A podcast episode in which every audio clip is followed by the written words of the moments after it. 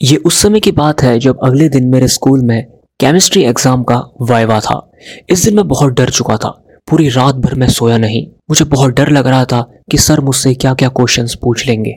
बहुत ही ज़्यादा घबराते हुए मैं वाइवा देने गया और वहाँ पर तीन केमिस्ट्री के सर बैठे हुए थे। उनमें से एक सर ने मुझे अपना फ़ोन दिया और कहा कि, बेटा, इसकी ब्राइटनेस बढ़ा दो। मैंने उस फ़ोन की ब्राइटनेस बढ़ा दी और उसके बाद उन्होंने कहा, जाओ, तुम्हारा वाइवा हो गया है। मुझे समझ नहीं आया कि मेरे साथ ये हुआ क्या। और मज़े की बात तो ये रही कि जब इसका रिज़ल्ट आया तो मेरे उस वाइवा एग्ज़ाम में फुल नंबर थे। यार वीडियो पसंद आती है तो फॉलो करो।